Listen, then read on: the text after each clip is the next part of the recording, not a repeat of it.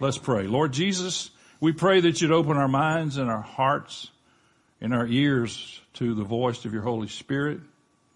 And we pray that as we look into your sacred scriptures, that we would not just see the words on the page, but we'd see the Lord that it speaks of.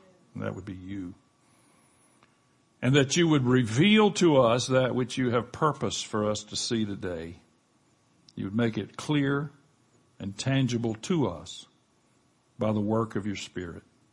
And I pray that you give me the ability to say what you would have me to say and the words that you would have me to speak. And that I would uh, be your servant and that your word would be clear. And I do pray, Holy Spirit, that you would say more than I'm about to say. We pray in the name of Jesus. Everybody said, Amen. Amen. Uh, last week we talked about living stones in a spiritual house. And um, we we moved our way through that message, and about two or two thirds of the way through or so, I realized that there was no way I was going to finish that message. And so that became part one. And today is going to be part two and probably won't be a part three, but so you better listen good. And so uh, I suggested last week a subtitle, which I'm using this week as my title, and that is, what on earth is the Lord doing? Or you could, you know, what in the world is the Lord doing? What on earth is the Lord doing? Now, I'm going to go through just some quick review points. Last week's message is available on iTunes. It is available on the Abundant Life Church Facebook page. Some of you didn't know there was a Abundant Life Church Facebook page. It is available on the Abundant Life Church YouTube channel. If you'd like, we can put the message, message on a flash drive for you. And if you really want to go caveman and antique, we can make you a CD. If you want a cassette, you're out of luck. But, let's just read our text first. I tell you what, let's do that. 1 Corinthians chapter 12. Read our text and then we'll get into uh, the word and I'll try to have you out of here before the Baptists get to the restaurants uh, if you would stand with me while I read the sacred scriptures, I'm reading today again from the English Standard Version. Starting in verse 12, uh, Paul had just outlined the gifts of the Spirit, uh, and talking about the gifts of the Spirit and how that each, they're apportioned to each one individually as God wills. And then he goes, he says, for just as the body, he's speaking of the human body, is one and has many members, and all the members of the body, though many, are one body, so it is with Christ. Christ's body resembles the human body. For in one spirit we were all baptized into one body, Jews or Greeks, slaves or free, and all were made to drink of one spirit. For the body does not consist of one member, but of many. If the foot should say, because I am not a hand, I do not belong to the body, that would not make it any less a part of the body. And if the ear should say, because I am not an eye, I do not belong to the body, that would not make it any less a part of the body. And if the whole body were an eye, where would be the sense of hearing? And if the whole body were an ear, where would be the sense of smell? But as it is, God arranged the members in the body, each one of them as he chose. If all were a single member, where would the body be? As it is, there are many parts, yet one body. The eye cannot say to the hand, I have no need of you, nor again the head to the feet, I have no need of you. On the contrary, the parts of the body that seem to be weaker are indispensable.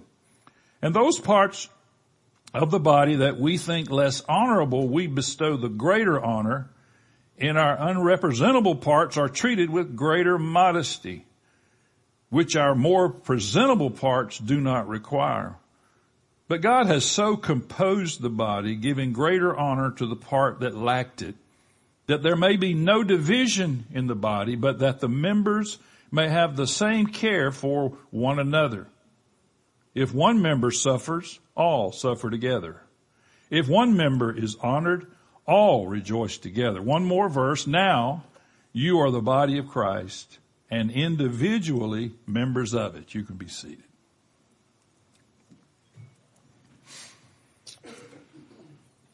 We covered the fact that this whole thing is, is predicated on the fact that Jesus prayed for the kingdom of heaven to come to the earth.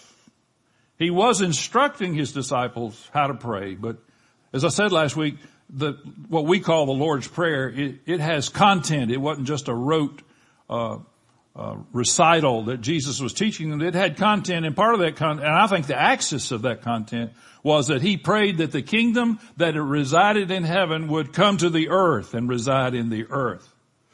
Which means, and he told us this, which means uh, if God's kingdom comes to the earth, that means that God's will is being done on earth just like it is in heaven. If God's will is not being done on earth like it is in heaven, then God's kingdom has not come to the earth. That's what he teaches us in that prayer.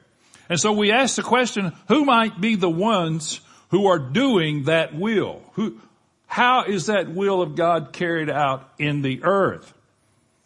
And then we, we looked at the fact that his church is made up of stones that are alive. You know, you look at a physical building, uh, and last week we had a wallpaper that had stones, but a physical building has stones, bricks, blocks, whatever you want to construct it of. And, but God's church, Jesus' church, is not made up of those kinds of stones. It's made up of stones that are alive. And each living stone that he identifies, including, that's including you, each living stone has a place, everybody say place, place, of infinite value to the builder. Well, I don't know what God wants with me. Well, if, if he didn't have something for you to do, and if he didn't want you to be a part of his body, you would be in a graveyard somewhere. And I don't mean from the top looking down, but he does. We as a people, and he identified them as Gentiles, but we're now spiritual Gentiles if we're, if we're lost. We're separated, separated from Christ. But because of what James talked about, the work of Christ, we were brought near. And it says that he spoke the gospel to those who were afar off, Gentiles, those who were near, the Jews, and made them one man, brought us together by the grace and the power of God, and made every one of us who've been born again by the Spirit of God, every one of us fellow citizens and members of God's household. Now you may think that you become a member of the church by filling out a card. We don't have any cards around here. Or whatever may be the case, and I don't disdain any of that. But I want to tell you that when you breathed your first breath in God's family, you were a member of God's household. You didn't have to go to a membership class for that. Nothing wrong with membership classes, but you didn't have to go to one for that. The emphasis is that in Him, now let's, I'm going to do this to you all day, so you get ready. Say in Him. In Him, you're being built together. It's in Him. If the in Him is not in that sentence, you don't have a church, you have a club. It has to be in Christ, we're being built together. Being built together. Do you sometimes feel like you're being built together? And that's because we were designed, we were designed to do life with other covenant believers. We were designed to walk this thing out with fellow believers. We were, we were designed to need other followers of Jesus Christ to be in our life. You know, there's never been a time when a lone ranger has a place in the kingdom of God. All my life I was called the Lone Granger. and other things that I can't repeat. but we were designed to need the body of Christ. And so the body of Christ is being fitly joined together and being fitly joined together involves a process. And that's the fun part.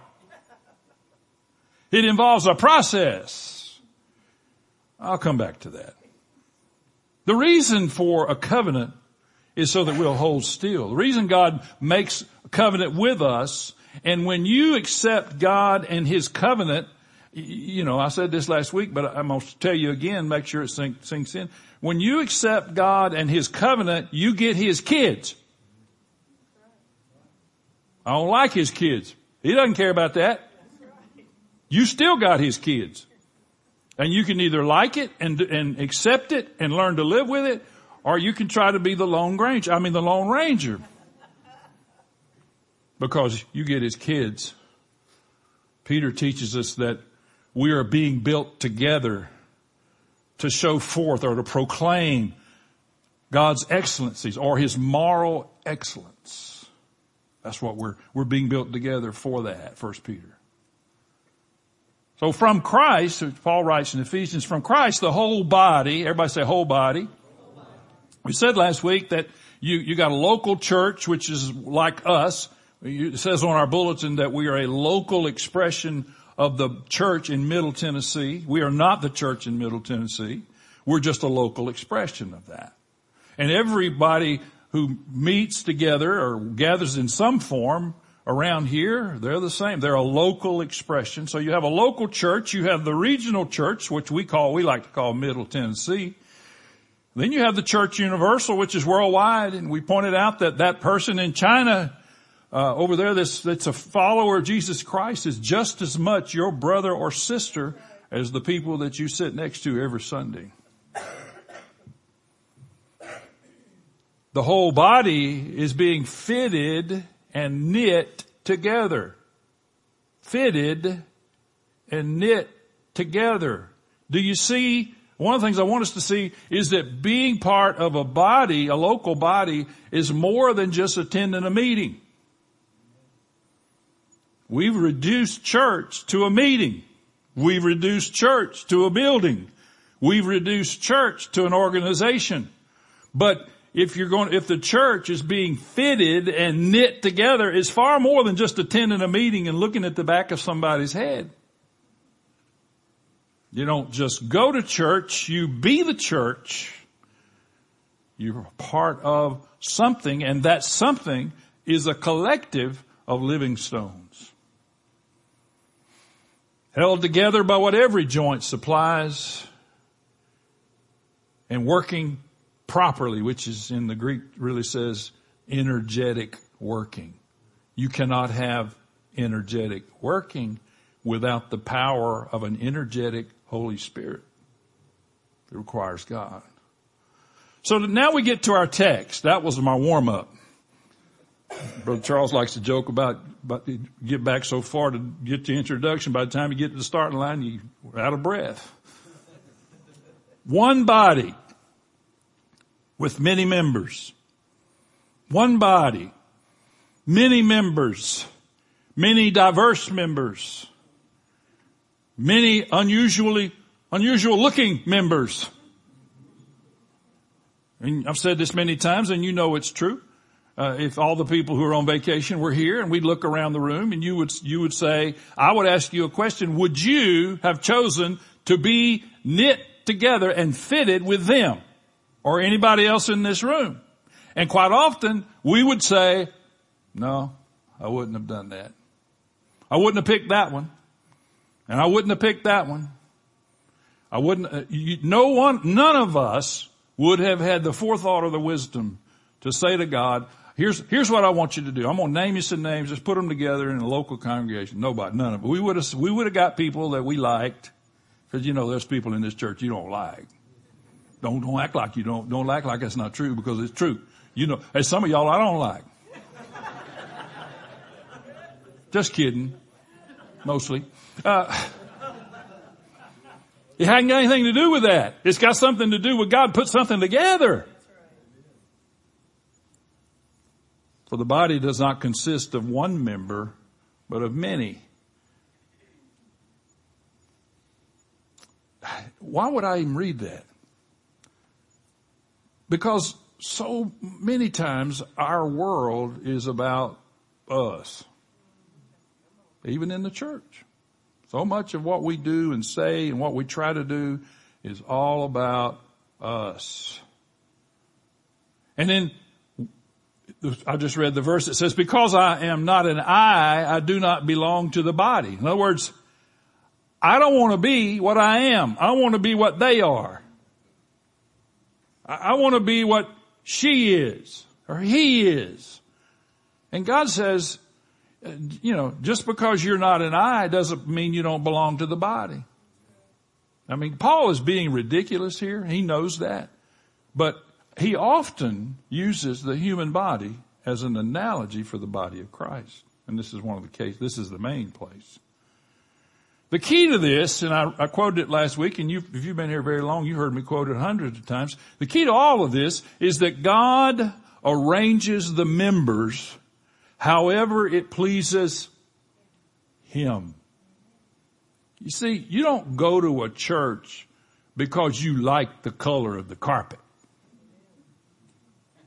because you like the color of the chairs, because you like the music, because you like the programs, because if you're bored enough that you like the preaching. Now, all of that plays a part, but if those are the only reasons that you become a part of a local congregation, you're going to be one unhappy camper. Because it's God who decides where you need to be, not you. And the criteria that you use is not the criteria that he uses. I'm running some of y'all off. I can feel it. Especially these first four rows right here. They've already left.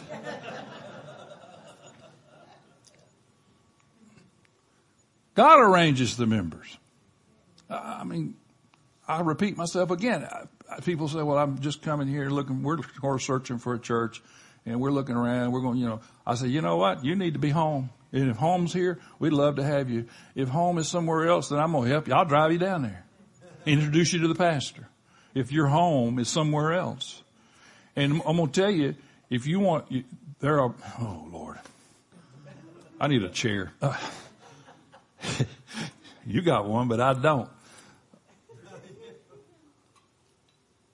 Too many people today are sitting in churches this morning where they don't belong. I'm not saying they should be here because a lot of them that I know, I wish they weren't here. I mean, let's just leave it that, you know. Again, Brother Charles Simpson says the best addition is by subtraction sometimes. But some people are sitting, or part, trying to be parts of congregations that God did never, never arranged for them to be there, and yet they're trying to be there because they like the music and they like the program and they like the, you know. And you know what happens when you have a room full of people like that or a congregation full of people like that? You have division. You have problems. You have, well, I'm gonna, I'll just leave those adjectives alone. The eye cannot say to the hand, I have no need of you. Nor the head to the feet, I have no need of you. You cannot say to your fellow followers, I have no need of you. And again, I referred last week to Tom T. Hall. I met Tom T. Hall at his house, one of the most gentle, kind, gracious men I've ever met, invited me into his office at his farm, uh, let me play his guitar that he wrote all of his songs on. And yet when he wrote me and Jesus, that was some of the worst theology that's ever been. Cause it's not true that me and Jesus got our own thing going and we don't need anybody. Untrue. You do need you do need anybody. You can't say I have no need of you because you do.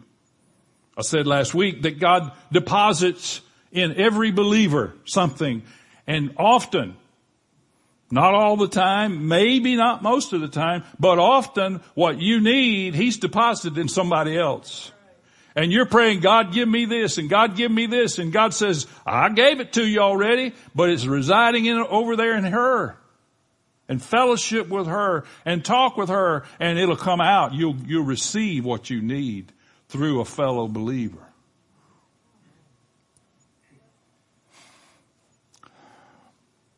I'm not going to turn, but I'm going to reference Ezekiel 37 here for a few moments, the valley of the dry bones, putting the body together.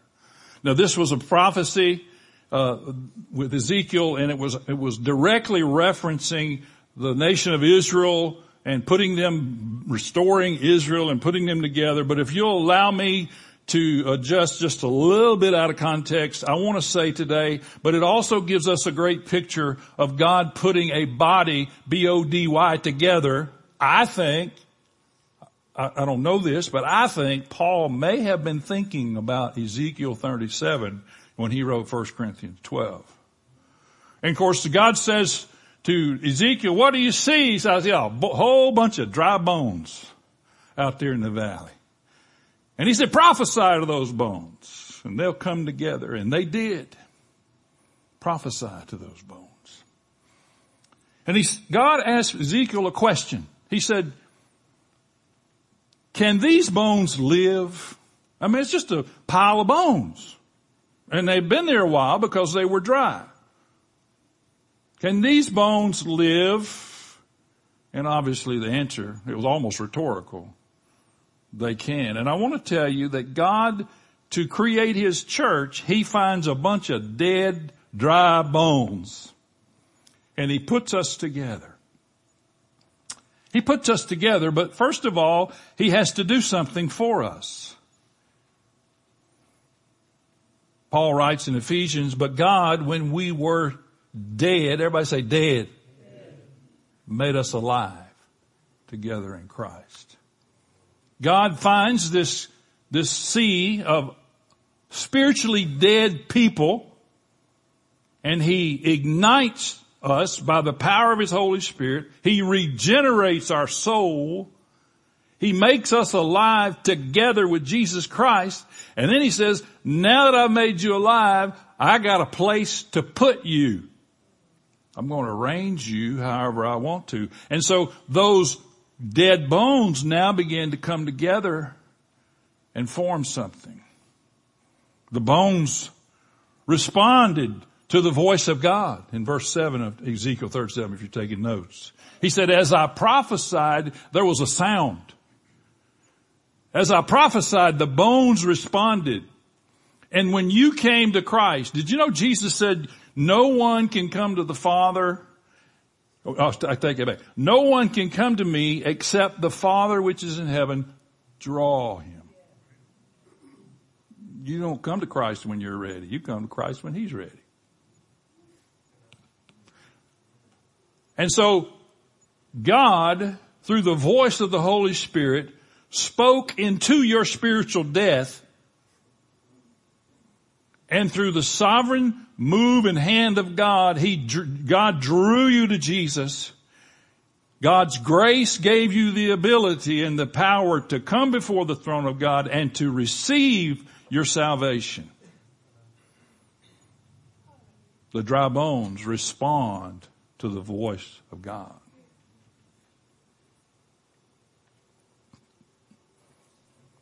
I want to submit to you today that God has always been in the business of putting people together.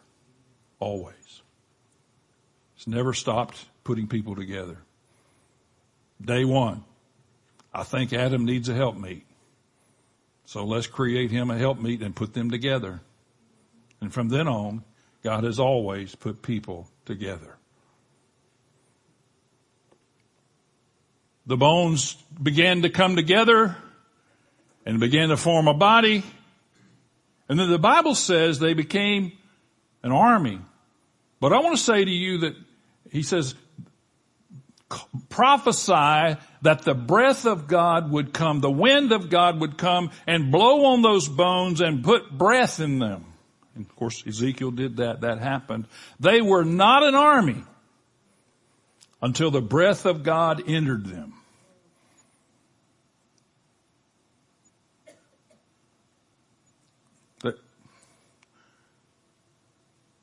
You can take people and put them together. You can arrange situations where you have people in, um, in close proximity. You can arrange meetings. You can arrange programs. I'm not opposed to any of this, or we wouldn't be here. But until the breath of God comes, you just have a club. And you should have had a better amen than that. Just a club. So many, so many times people won't meet with me and say, man, you know, I, I want this and I want that kind of relationship with so and so and I want this. And I say, you know what? That relationship that you want with that person, it starts with your relationship with God. Because you're seeking a horizontal relationship without first seeking a vertical relationship. And if you'll seek a vertical relationship with the God of all gods, you'll find that horizontal relationship. But it won't be a club. It'll be living. And these bones came together and they became this army. We can put various kinds of seemingly good projects together, but until the Spirit of God gets involved, I remember the verse that says they labor in vain who build it. Scripture says that as he prophesied to the bones and the breath came to the bones, the Bible says the bones came together. It actually says there became a rattling of the bones and they came together. That rattling is interesting. Rattling. You know, in this church, in every church, in every local congregation, when God begins to put people together and begins the process of getting people together, there's always a rattling.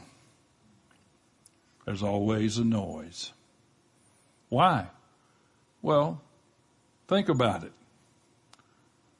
I mean, you know, we, we've been doing this 50 years, marriage thing, but you talking about two opposite people.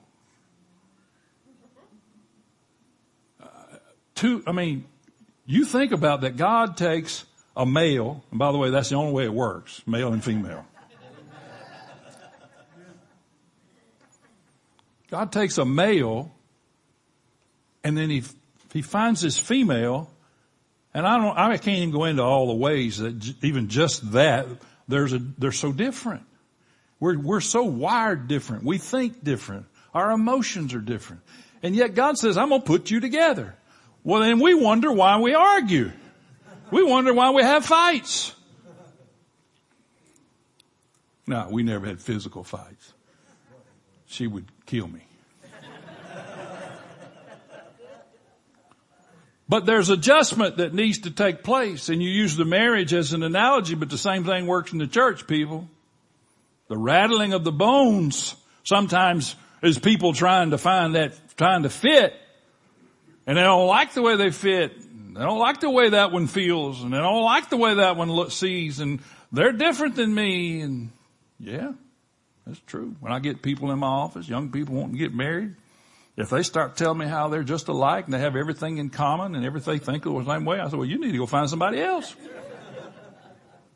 Cause it's opposites that attract.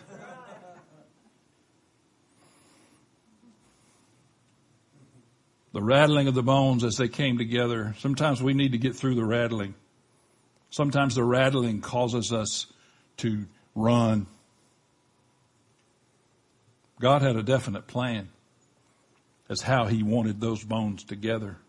There was no accident that they came together the way they did.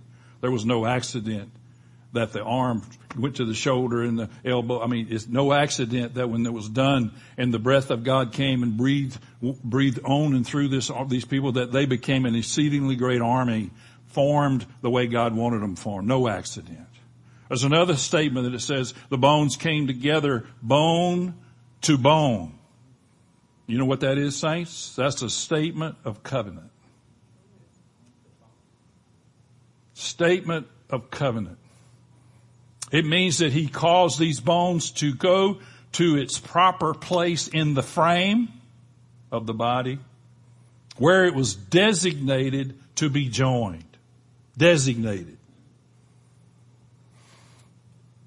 And then once that body comes together, it's the Holy Spirit that causes the joined body to live. This body, other bodies like this one, we have life together because of the work of the Holy Spirit. Because of the power of the Holy Spirit.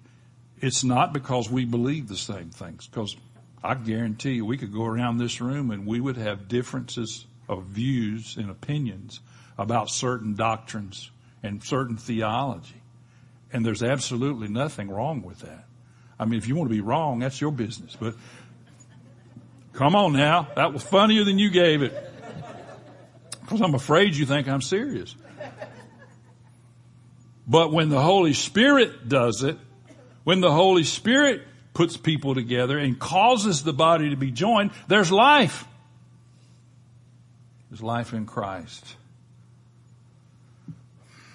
So, ministering to one another. Now that we're part of a body, part of something. And by the way, a body doesn't have to be, have a church building. A body surely don't have to have a church building with a steeple. A body doesn't have to meet on Sunday mornings. If there's half a dozen people that get together on a regular basis and fellowship and encourage one another and sing, praise God together, hallelujah. That's called a house church. I'm for it. Just as long as you're part of something. So we're called in ministering to one another, we're called first and foremost to encourage and support one another. Lord, encourage me. Okay, I'm going to send you sister so and so. No, don't send her. I want you to do it.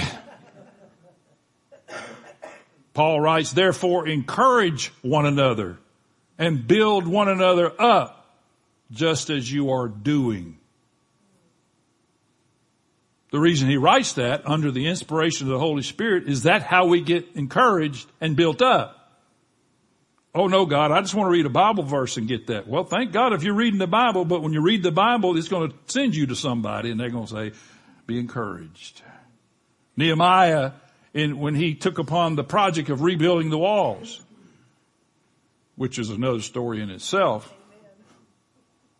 one of the instructions to his workers during that was this, wherever you hear the sound of the trumpet, rally to us there. Our God will fight for us. So here are these, I guess men, working on the walls, working together on the walls. And of course they had enemies. They had Sanballat and Tobias and all that bunch out there causing them problems and trying to be deceptive. And I'm going to get into that. But they had issues with people, and so while they were working on the wall, they had to watch what was going on, hold a you know, weapon in one hand and a shovel in the other.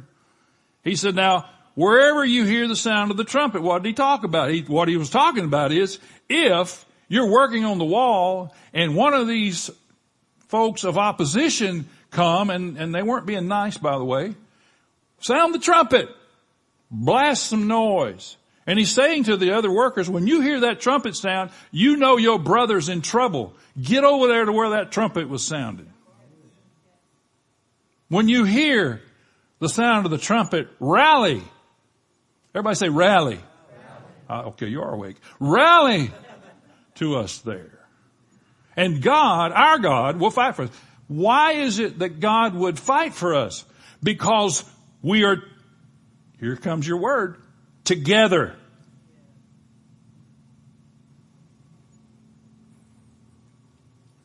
Sound the trumpet. When you, when you need encouragement, when you are depressed, when you are facing something that you don't know what to do, of course you cry out to God, but you also sound the trumpet for your brothers and sisters. And here's what, here's what we all need to do, and every one of us is guilty of this. We need to exit this I can handle it myself bubble. I don't know how many times I call people that I know that they're in a situation. I know that they need some help. I, I, I you know, I, I don't want to start to say something that would expose somebody.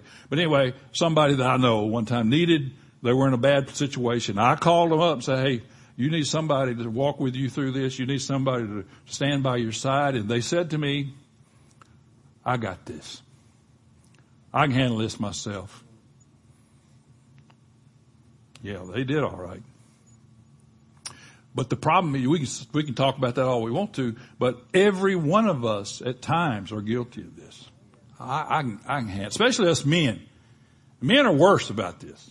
We, every one of us men have to have shoes with bootstraps. Because we want to pull ourselves up by our own bootstraps. Be an encourager. Be an encourager because we are instructed. We're instructed, it's not a suggestion, but we're instructed to bear one another's burdens.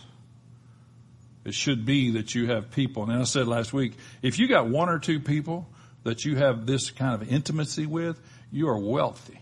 Don't think you got to have 30.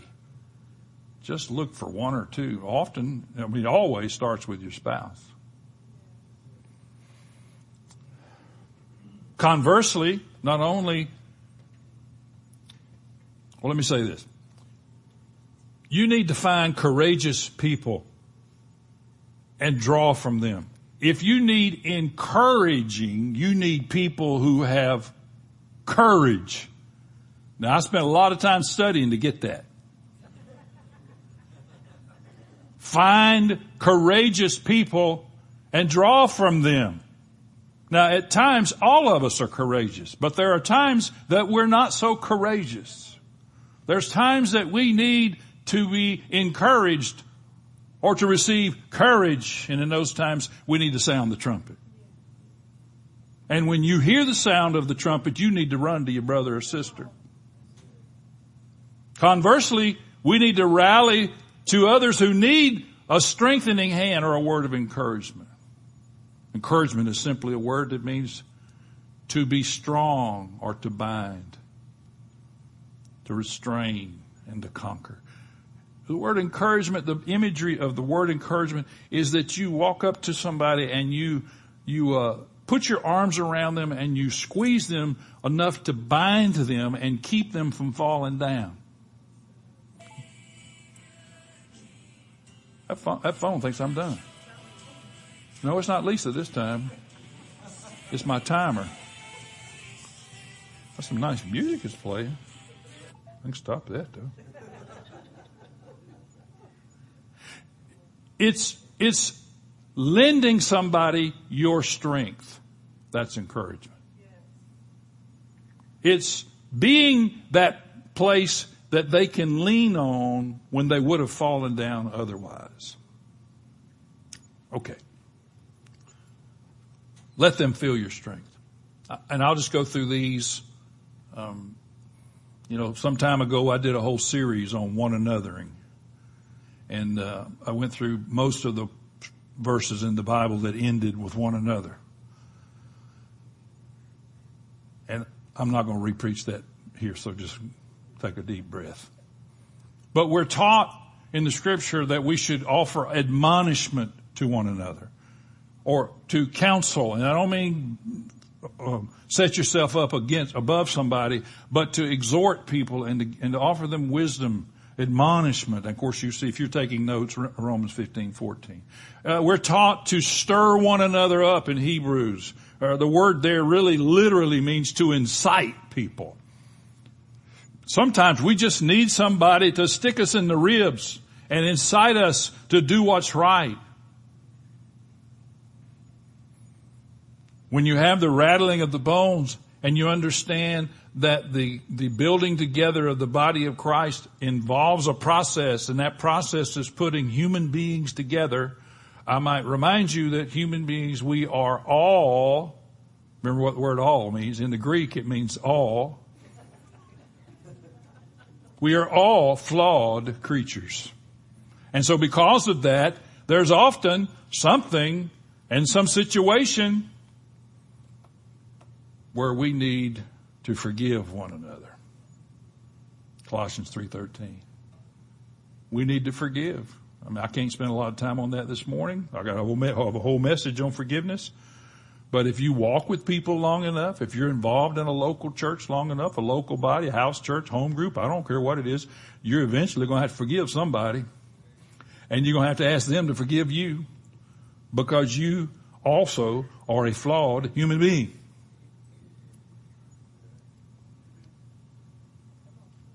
We're taught to serve one another, to be the servant of each other, to go beyond ourselves. Galatians 5.13.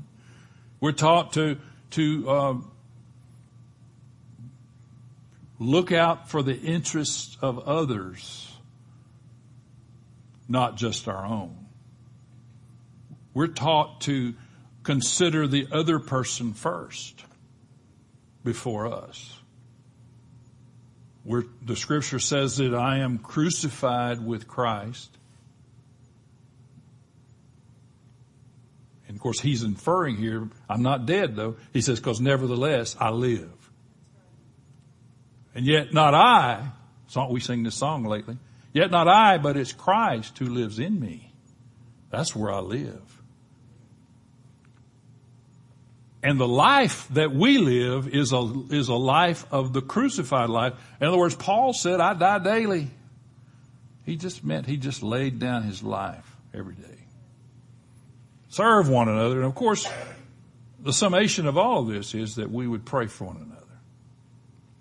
James 5:16. We would pray for other brothers and sisters, not just when they're in trouble, not just when they need us, although that's definitely what James 5:16 is talking about. Pray. I want you to understand that God answers prayer. God hears your prayer. We already know He doesn't always answer our prayer the way we want Him to or think He will. Don't try to manipulate God with prayer because we do that too. We try to use our prayer to cause God to do what we want him to do, the way we want him to do it, when we want him to do it. And if he did all that, he wouldn't be God anymore. But we pray to God and we pray for God's will. We pray for God's will to come from heaven to the earth. We pray for what's happening in heaven to be established in the earth, in his people, in you and me. We pray for that and we allow God to do what God does the way God does it and when he does it. And yet we're instructed to pray for one another. As a matter of fact, Paul asked for the help in 2 Corinthians. He said, you also must help us by prayer so that many will give thanks on our behalf for the blessing granted us through the prayers of many. What drives the relationships that you have in the body of Christ is that you pray for them. And I'll tell you this, I've said it before. It is impossible. Everybody say impossible. impossible. It is impossible for you to pray for someone and to despise that person at the same time. You can't do it. Now you can, when you get done praying, you can go back to despising sometime. But while you're praying for them, you cannot. You don't have the ability to despise them at the same time. Pray for them. He said, help us. Help us by praying for us. And I want to say to you that every member of the church, let me just stick this in here. I said this last week, but uh, you might not have been here. It's not just the people in the church that you attend or the church that you're part of because you have a, you are tied to every person who names the name of Jesus Christ wherever they are in the world. And especially if you have people in the same community as you. The idea that you can only fellowship with people in this church is unbiblical. It's out of sorts. I mean, because of proximity and because of different functions, you often wind up fellowshipping with those that you see the most. But the idea that you cannot have a relationship like we're talking about with somebody in another church on the other side of town or the other side of the county, that's just not right. And you shouldn't feel guilty. Not only should you not feel guilty about that, you should pursue that. Aren't you afraid that they're going to like their church better than yours and go over there? Yeah. But I figured out a long time ago, old saint named Judson Cornwall told me one time, he said, you gotta remember, it's not your church. It's Jesus' church. He's building his church, you're not. You just shepherd it. Okay, Judson, I'll go for that. In summation, Told you I'd get you there before the Baptists. Finally. so that's what some of you are thinking. Finally. I thought he would never stop.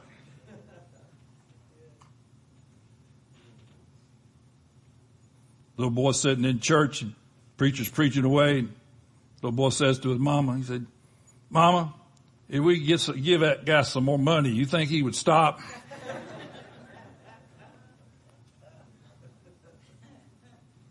this has nothing to do with this, but another boy said, went up to the preacher with a dollar bill and he said, here preacher, I want to give you this. He said, why are you giving me this? He said, well, my daddy told me that you were the poorest preacher we ever had.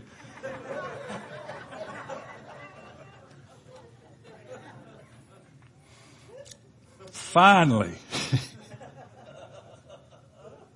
all of you be of one mind. What mind do you think he's referring to? Let this attitude be in you, the mind of Christ. Finally, all of you be of one mind, having compassion for one another. Compassion. Feeling, it's a feeling with someone love as brothers and sisters. Often when you see the word brothers in the scripture, it's the word, uh, oh, good Lord, Curtis, I should ask you. Uh, um, what's the word for the human race? Adelphia? Yeah, Adelphia. It's the human race. It's not male and female. Love as brothers, be tender hearted, and be courteous. What in the world would happen if every local congregation, just in America, because the people in the third world, by the way, they haven't got time for all the yang that we do. I mean, they're, they're ducking to, for their lives. They're glad to get a page out of the Bible. You take a, you take some of those villages, you take a page, rip it out of your Bible and hand it to those people and they'll act like they won the Powerball. They ain't got, but in America, what would happen? If every local congregation loved as brothers, had compassion for one another, was, had one mind, and was tenderhearted and courteous. You talking about light the world up. We can't evangelize the world because they look at us and say, well, I don't want that. Jesus said, now here's how they're going to know you're my disciples. Because you wear your hair a certain way? No. Because you wear your pants a certain way? No. Uh, it's good that you wear pants, by the way. But that's, that's not why, how, it's not how people know uh, that we're his disciples. It's not even, well, I know you're his disciple because you go to church every Sunday. I hope you're here every Sunday. I'm not going to be, so just don't get upset. But he said they're going to know that you're my disciples because you have love for one another. And if God's people would return to having agape for one another, we would see more people in the baptistry. We would see more people coming to Christ. He didn't stop there. He said, not returning evil for evil or reviling for reviling, but on the contrary, blessing. Here's the key. Knowing that you were called to this. Everybody say, I'm called. Don't, you, you can no longer say, well, I don't have a calling. If you're breathing, you have a calling. He said, you were called to this that you may inherit a blessing. How do you inherit? What's the first thing you must do to inherit a blessing? Be a blessing. God said to Abraham, I'm going to make you a blessing. I'm going to bless you, I'm sorry, so that I can make you a blessing. There was no blessing from Abraham until he received blessing from God the Father. You, you are blessed. Somebody told me last night you are a blessed man. I said, I know I am. I absolutely know I am. But that blessing, and I think James mentioned it this morning, that blessing comes from God himself. It's not because I'm such a great guy.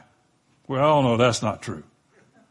But it's because of God himself who blesses. And when he blesses you, his intention is for you to be a conduit of blessing to one another, to other people, so that you may inherit. How about that cycle? You're blessed, you be a blessing, you inherit a blessing. Let's just keep that one rolling.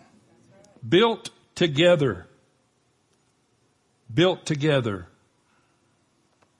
the body of Christ. let's do what we need to do, especially those of you here or watching online or those of you who in the first four rows who ran away. let's endeavor to if there are issues, if there is some rattling of the bones, let's deal with it. And I'll be honest with you. Sometimes I hear about things going on between this one and that one. And of course, if it gets serious enough, I'm stepping in. Serious enough. I don't like stepping in. But if you got a little issue with somebody, we said last week, remember the scripture? Iron sharpens iron. Not only is that noisy, but it's uncomfortable. Deal with it. Deal with that person. Look them in the eye. And let's talk about this. Don't let, don't let divisions come among you. Don't let disunity uh, upset what God wants to do in your life. Don't do it. So, well, yeah, but I, but I, but see, that's the problem. But I. Well, that's enough of that.